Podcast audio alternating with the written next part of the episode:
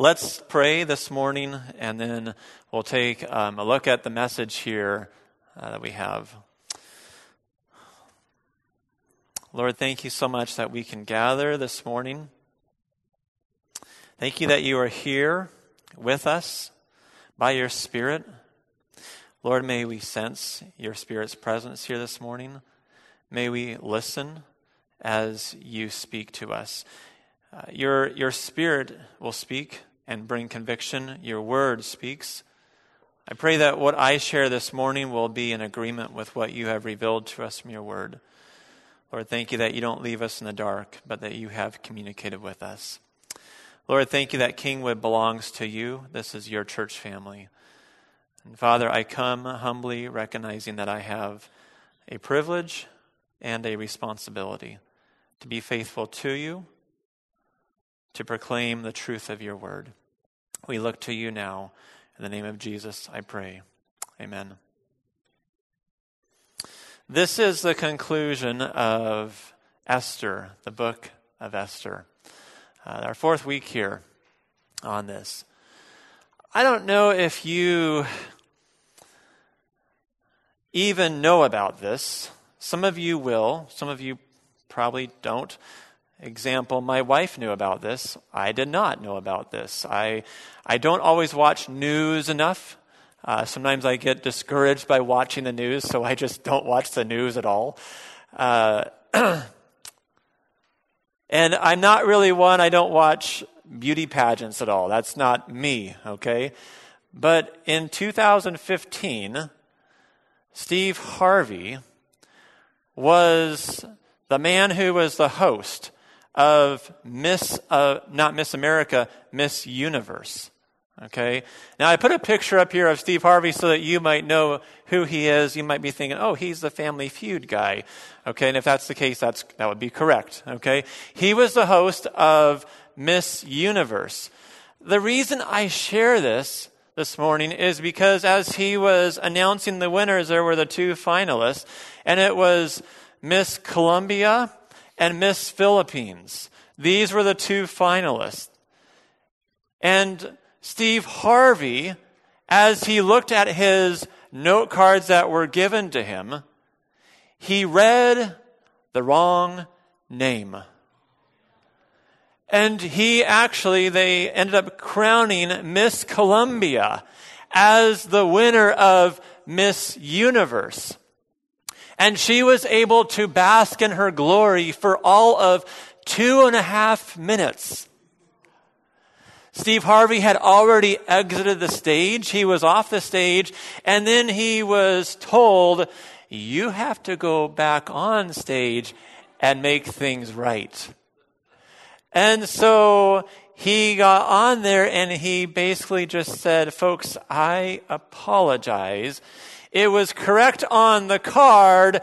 I made a mistake and I incorrectly awarded the wrong winner. And so the crown was actually taken off of Mrs. Colombia and placed on Mrs. Philippines, the rightful winner. That is a reversal. I've been, we've been working through Esther, and I've been saying that this is also a reversal story. Why do we call it a reversal story? Well, because people who are in position of high power are demoted, and people of low position are promoted, and they are given these positions of higher power. So much reversal taking place in the book of Esther. Today, I want us to work through the remaining part, or most of the remaining part of the book of Esther. So, if you have your Bibles, take your Bible and turn to Esther chapter 6. Esther chapter 6. If you don't have a Bible, there's a Bible in the pew rack in front of you. You're welcome to follow along there. While you're turning, just a little bit of review. King Xerxes is the king of Persia. He reigned over 127 provinces, reigning from Kush to India. And he was a king who was consumed with himself. He thought highly of himself.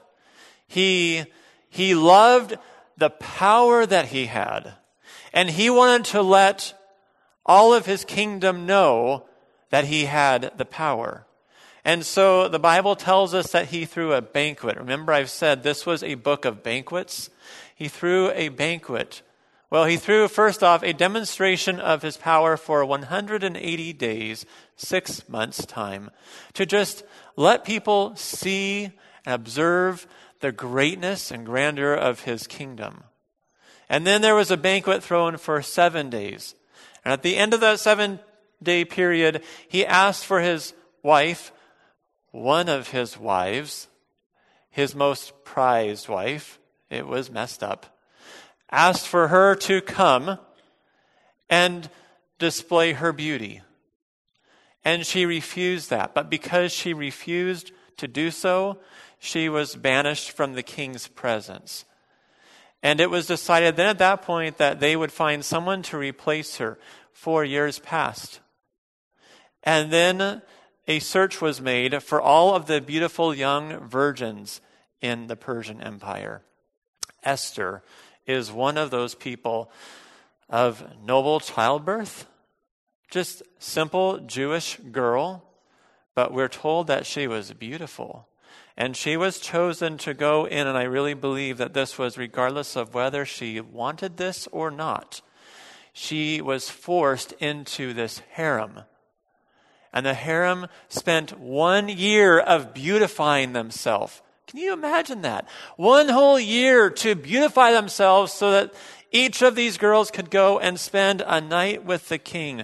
And then the king would choose which of these young virgins he wanted as his wife. And he chose Esther. And Esther took this position of authority under the king. She became Queen Esther. Enter Haman. Now, if there have been plays that have been done by this, and if Haman's name is ever mentioned in the play, a lot of times there is crowd participation and it's boo from the crowd. Boo when you hear Haman. I'm not necessarily asking you to do that this morning, but you can be thinking that when you hear Haman, it's boo. I don't like this guy. He's the bad guy. Enter Haman. Haman, yes, there you go. Haman had a position of authority. And he was actually elevated into more authority under King Xerxes. Interestingly enough, King Xerxes is the one that made it law that whenever Haman passed through the city streets, the people were to bow down to Haman. Everyone did so except for Mordecai. Mordecai is the cousin, the older cousin, the guardian of Queen Esther. And he is Jewish, as is Esther. But he would not bow down to Haman. Now, Haman did not actually realize that this was taking place until people under him told him about it. Isn't it interesting how sometimes things don't really bother you until someone else comes and tells you, this should really bother you? Doesn't this bother you? Well, yes, that does bother me. Who is this person? He will not bow down to me. Tell me about this Mordecai. I don't like him already. Oh, he's a Jew. I'll kill him. No, I'll go beyond that. I won't just kill him. I'll, call, I'll kill his whole Jewish people. Evil man. Ridiculous man. And, and he became intent on killing Mordecai, or killing Mordecai and all of the people. Well, let's continue on here in Esther chapter 6, looking um, at the rest of this, this narrative here. Esther chapter 6, verse 1. That night the king could not sleep. So he ordered the books, the book of the Chronicles, the record of his reign to be brought in, and read to him. It was found recorded there that Mordecai had exposed Bigthana and Teresh, two of the king's officers who guarded the doorway, who had conspired to assassinate King Xerxes. You recall this is something that we read about earlier. Verse 3 What honor and recognition has Mordecai received for this? The king asked. Nothing has been done for him, his attendants answered. The king said, Who is in the court? I want you to be considering as I'm reading this the providence of God. I want you to think about the providence that is evident here. Who is in the court? Now, Haman had just entered the outer court of the palace to speak to the king about hanging Mordecai on the gallows he had erected for him. His attendants answered, Haman is standing in the court. Bring him in, the king ordered. When Haman entered, the king asked him, What should be done for the man the king delights to honor? Now Haman thought to himself, Who is there that the king would rather honor than me? So he answered the king, For the man the king delights to honor, have them bring a royal robe the king has worn, and a horse the king has ridden, one with a royal crest placed on its head. Then let the robe and the horse be entrusted to one of the king's most noble princes.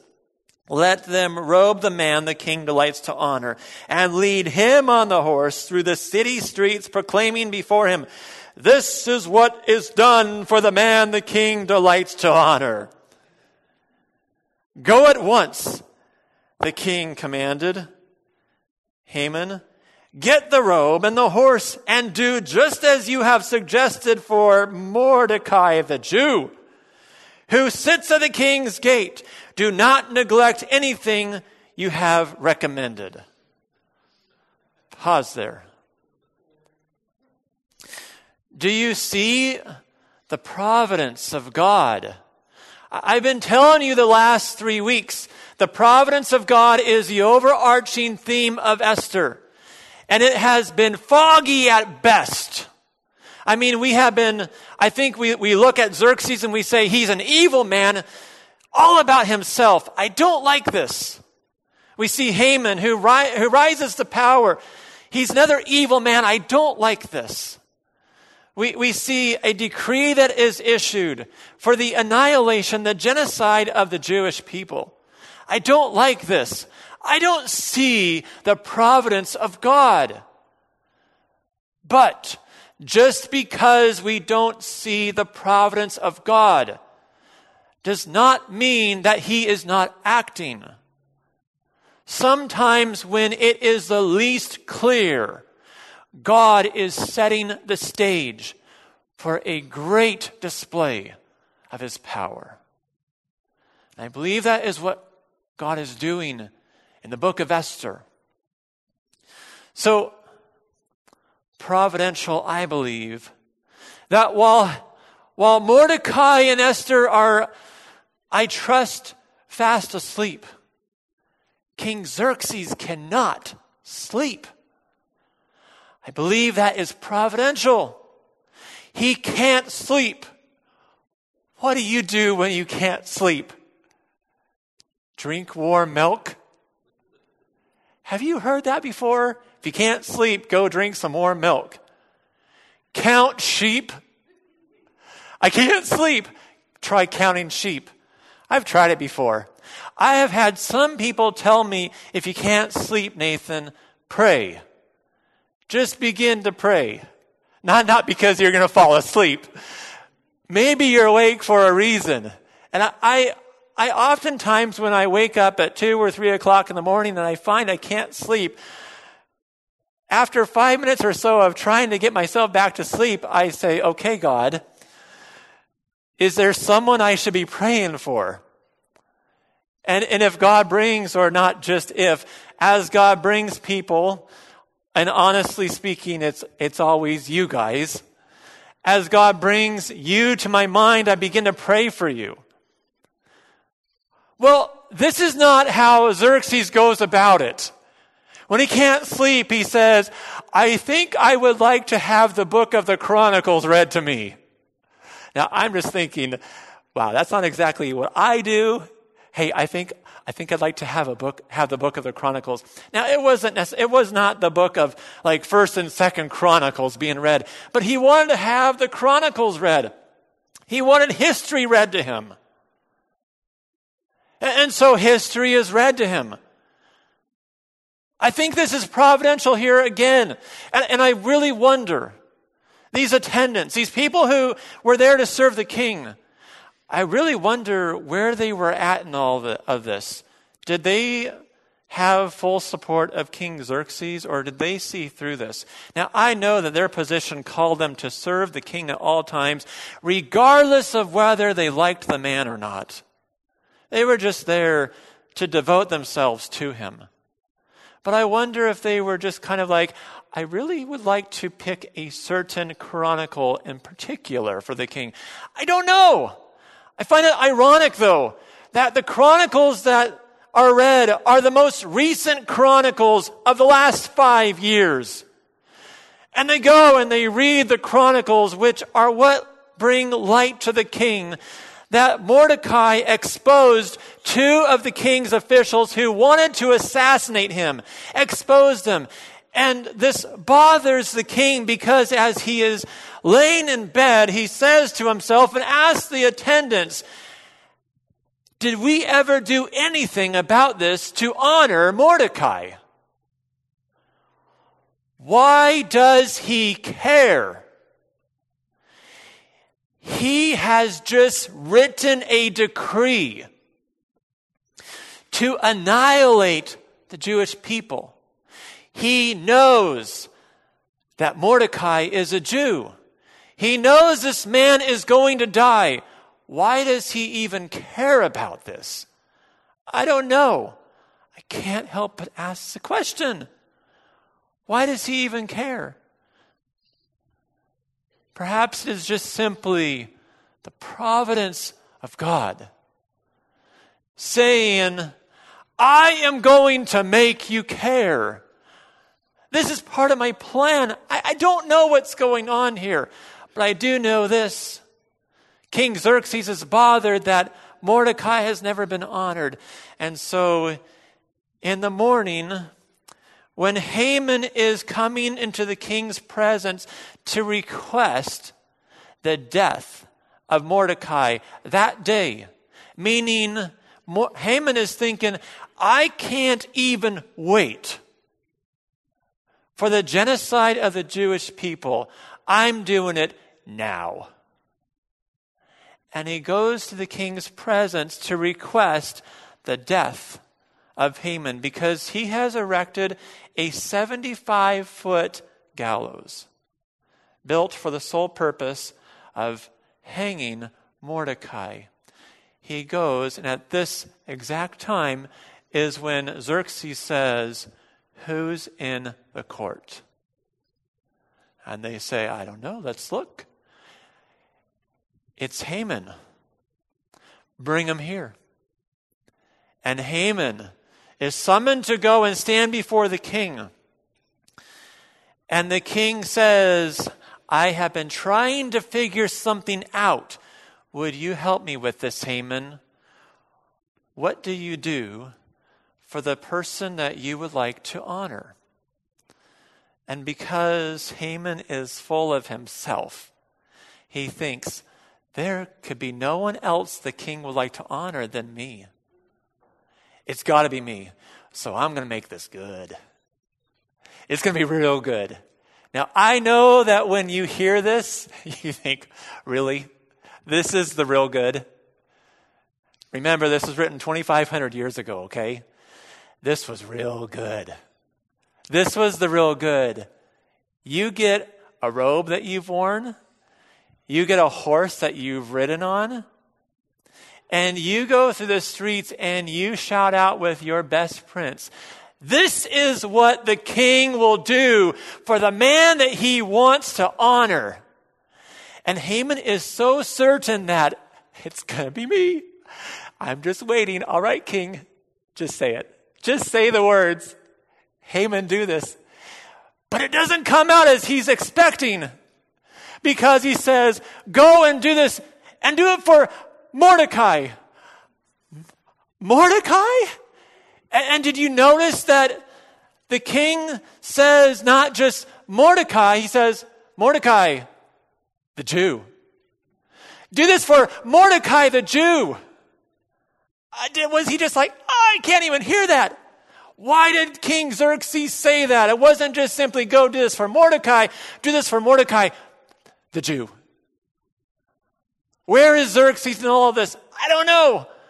But he throws that out, and that just had to just hit Haman. And yet he was forced to, and so he goes about this. Read on. Verse 11. So Haman got the robe and the horse. He rode Mordecai and led him on horseback through the city streets, proclaiming before him, This is what is done for the man the king delights to honor. A little louder, Haman. This is what is done for the man the king delights to honor. A little bit more passion, Haman. This is what is done for the man the king delights to honor.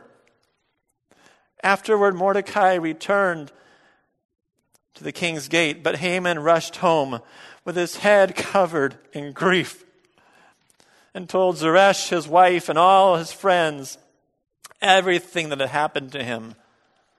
His advisors and his wife Zeresh said to him, Since, now listen to this, since Mordecai, before whom your downfall has started, you catch that? She sees something that he doesn't see. Since Mordecai, before whom your downfall has started, is of Jewish origin, you cannot stand against him, Haman. You will surely come to ruin. While they were still talking with him, the king's eunuchs arrived and hurried Haman away to the banquet Esther had prepared. Providence of God. Haman is aggravated. He goes home and tells his wife, his wife and his friends are the ones who said, if you don't like the man, just kill him. Okay, so this was their idea. Just build a gallows. Builds a gallows, not just any gallows, 75 feet tall gallows. Things are not going well for Haman. He comes back and says, This is ridiculous. Here's what happened. Here's how my day played out. And it says, as he was still talking about this, the king's eunuchs came and got him, pulled him away. He didn't even have time to respond to his wife, who said, Haman, you are on a road that is taking a, you are in a nosedive position. This is, you're going to crash and burn. This is ruin. This is your ruin. The man is of Jewish origin. I leave him alone. But before he can even do anything about it, he is whisked away and he is taken to the banquet that Esther has prepared. Chapter 7. So the king and Haman went to dine with Queen Esther. And as they were drinking wine on that second day, the king again asked, Queen Esther, what is your petition? Remember, this is the second banquet that she has thrown for the king. The first one was just simply come. And he said, What do you want? Up to half the kingdom. And she says, If it please you, if it please the king, come to another banquet, and at that point I will tell you. So he's saying, I, I still want to know what is this? What is this? Verse 3 The queen, then Queen Esther answered, if I have found favor with you, O king, and if it pleases your majesty, grant me my life. This is my petition. And spare my people. This is my request. For I and my people have been sold for destruction and slaughter and annihilation. If we had merely been sold as male and female slaves, I would have kept quiet because no such distress would justify disturbing the king. King Xerxes asked Queen Esther, Who is he? Where is the man who has dared to do such a thing? Esther sa- said, The adversary and enemy is this vile Haman. Then Haman was terrified before the king and queen. The king got up in a rage, left his wine, and went out into the palace garden. But Haman, realizing that the king had already decided his fate, stayed behind to beg Queen Esther for his life. Just as the king returned from the palace garden to the banquet hall, Haman was falling on the couch where Esther was reclining. The king exclaimed, Will he even molest the queen while she is with me in the house? As soon as the word left the king's mouth, they covered Haman's face. And Harbona, one of the eunuchs attending the king, said, A gallows 75 feet high stands by Haman's house he has made it for Mordecai, who spoke up to help the king. The king said, Hang him on it. So they hanged Haman on the gallows he had prepared for Mordecai. Then the king's fury subsided. Oh.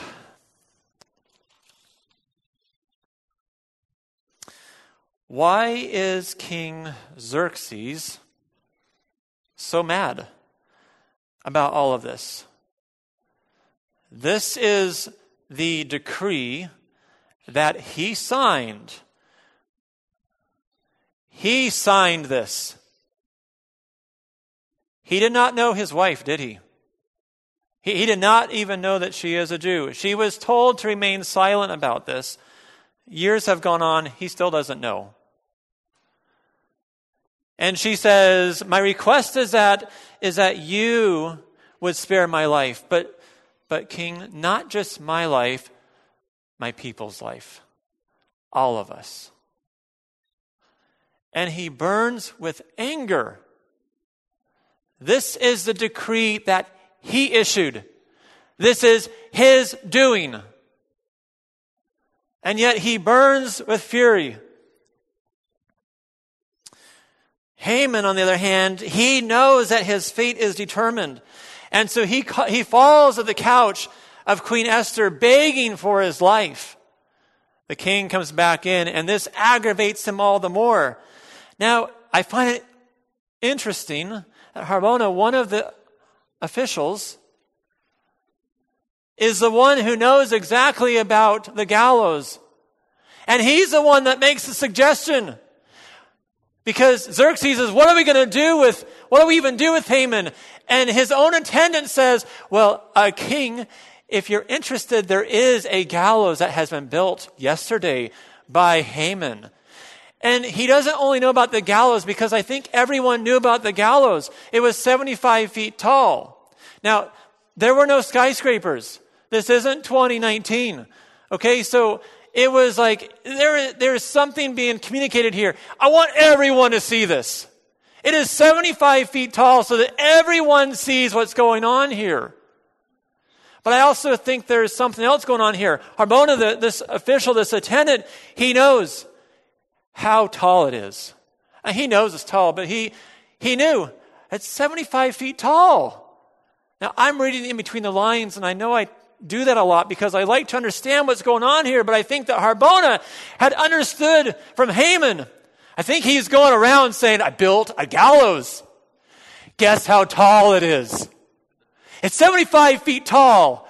I want you to know that. I think people knew it. And Harbona is saying, I know how tall it is. I'll tell you, it's 75 feet tall. You could actually hang Haman on there and you could spare Mordecai. Remember, he's the one who actually spoke and revealed that two of your attendants were trying to kill you. Esther goes on here a little bit. I'm not going to read the rest of this, but just perhaps the very first 13 verses of chapter 8. That same day, King Xerxes gave Queen Esther the estate of Haman. Remember, Haman has been hung. on his own gallows. And Mordecai came into the presence of the king for Esther and told how he was related to her. Up until this point, he did not know. The king took off his signet ring. That is the one that Haman had been wearing, which he had reclaimed from Haman and presented it to Mordecai. And Esther appointed him over Haman's estate. Esther again pleaded with the king falling at his feet and weeping. She begged him. Why is she begging him? She begged him to put an end to the evil plan of Haman the Agagite, which he had devised against the Jews. Then the king extended the gold scepter to Esther, and she arose and stood before him. If it pleases the king, she said, and if he regards me with favor and thinks it the right thing to do, and if he is pleased with me, let an order be written overruling the dispatches that Haman, son of Hammedatha, the Agagite, devised and wrote to destroy the Jews in all the king's provinces. For how can I bear to see disaster fall on my people? How can I bear to see the destruction of my family? King Xerxes replied to Queen Esther and to Mordecai the Jew because Haman attacked the Jews, I have given his estate to Esther, and they have hanged him on the gallows. Now write down another decree in the king's name in behalf of the Jews as seems best to you, and seal it with the king's signet ring. For no document written in the king's name and sealed with his, his ring can be revoked. At once the royal secretaries were summoned on the 23rd day of the third month, the month of Sivan, they wrote out all Mordecai's orders to the Jews and to the satraps, governors, and nobles of the 127 provinces stretching from India to Cush. These orders were written in the script of each province and language, of each people, and also to the Jews in their own script and language. Mordecai wrote in the name of King Xerxes sealed the dispatches with the king's signet ring, and sent them by mounted couriers who rode fast horses, especially bred for the king.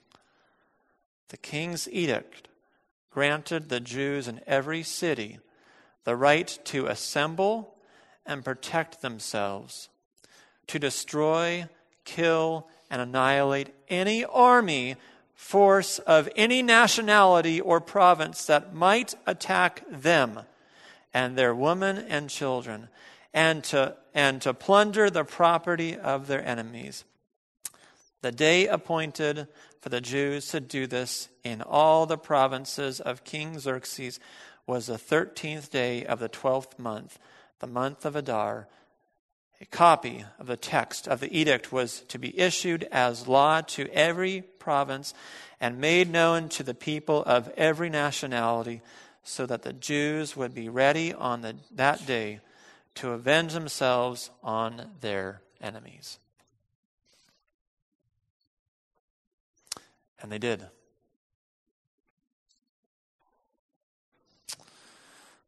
This is a reversal story. Everything that we were first told would happen did not happen. Everyone who thought they were safe ended up dying. People who thought they were not doing well, who thought that their life would be taken, they were saved.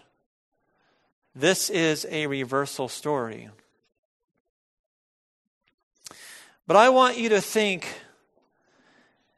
in closing with me about how this relates to my life and to your life. Find it interesting that in all of the book of Esther, God's name is never mentioned once. You realize that? Isn't that interesting? Scripture is about God. Scripture is written by God. He used human authors, but it's written by God. And yet, in this narrative, God's name is never mentioned once. The closest we get, prayer isn't even mentioned. The closest that we get is fasting. That the Jewish people fasted together. And so we assume that there is prayer taking place. And we also assume that, the, that who they are praying to is God Almighty. But God's name is not mentioned.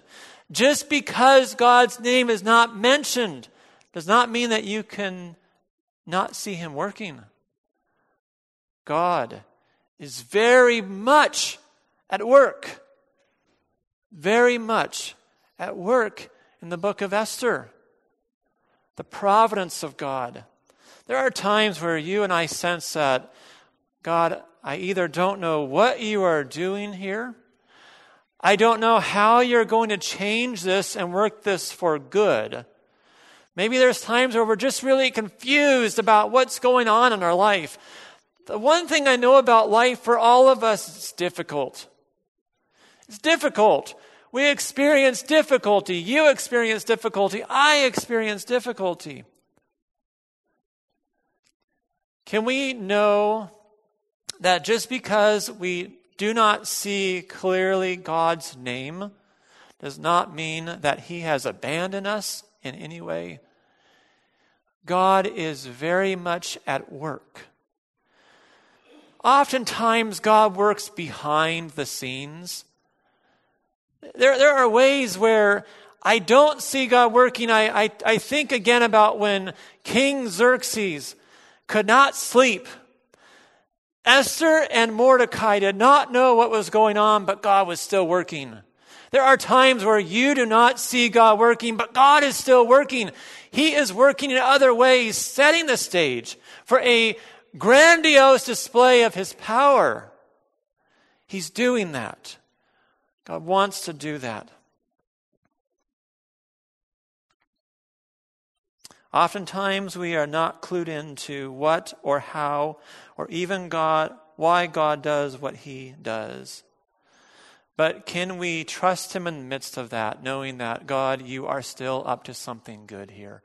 You are working all things together for the good of those who love you. God is accomplishing good, and God does this for his glory. So if you are walking through the, the middle of something difficult, God is bringing about things which are for your ultimate good. There can be pain in the midst of that, but He is bringing about your good, and He is always going to bring about His glory. That is His focus. God's greatest display of power is often seen in the face of the greatest amount of adversity. So if you are confronted with adversity, don't run, don't hide. God is still on the throne, He's working things together. If you are working through adversity, may you know these three things here. And I jotted these three things down last night, and I hope they make sense. But I was just thinking about this as I was going over my message again. You are loved by God. If you are in the midst of adversity, know this. Church family, know this. You are loved by God. His love does not change. It remains constant. It's the same. So whether you can feel it or not, His love is there. He loves you the same. Matter of fact, He loves you more than you will ever know. Two, God walks with you in the midst of adversity, and He is there to care for you. He lovingly brings comfort to you. And when you feel as though you cannot walk yourself, He is there to uphold you or to even carry you. Church, may you know that. God is there in the midst of it. And the third thing, I reference this, but God is able to bring good from whatever it is that you face. When or how He will do it, I do not know. But this I do know He will do it. He will bring good. Where, what are you living through? What are you going through? What are you confronted with? What adversity do you feel as though you've been plagued with? As, as we close with this last song, it's all in all. I, I just hope that you will sense that God, you are my strength. Whenever I'm weak, you are the treasure that I seek. God, worthy are you. This is about you. And you, you have permitted difficulty to come into my life, but you are also able to use that difficulty in my life. So I come and I surrender myself to you, trusting that you will bring about the good that you intend. You are not surprised by what I face. You are with me. And may I find my strength. May you find your strength. Lord, we come to you this morning, recognizing that we have adversity, we have difficulty, but also recognizing that you are with us in the midst of that. Lord, give us strength to carry on. If anyone is here this morning that feels like they are at the end of their rope, Lord, may they find encouragement today from you. Lord, may we root ourselves in you, the truth of who you are. Lord, we love you. In the name of Jesus we pray. Amen.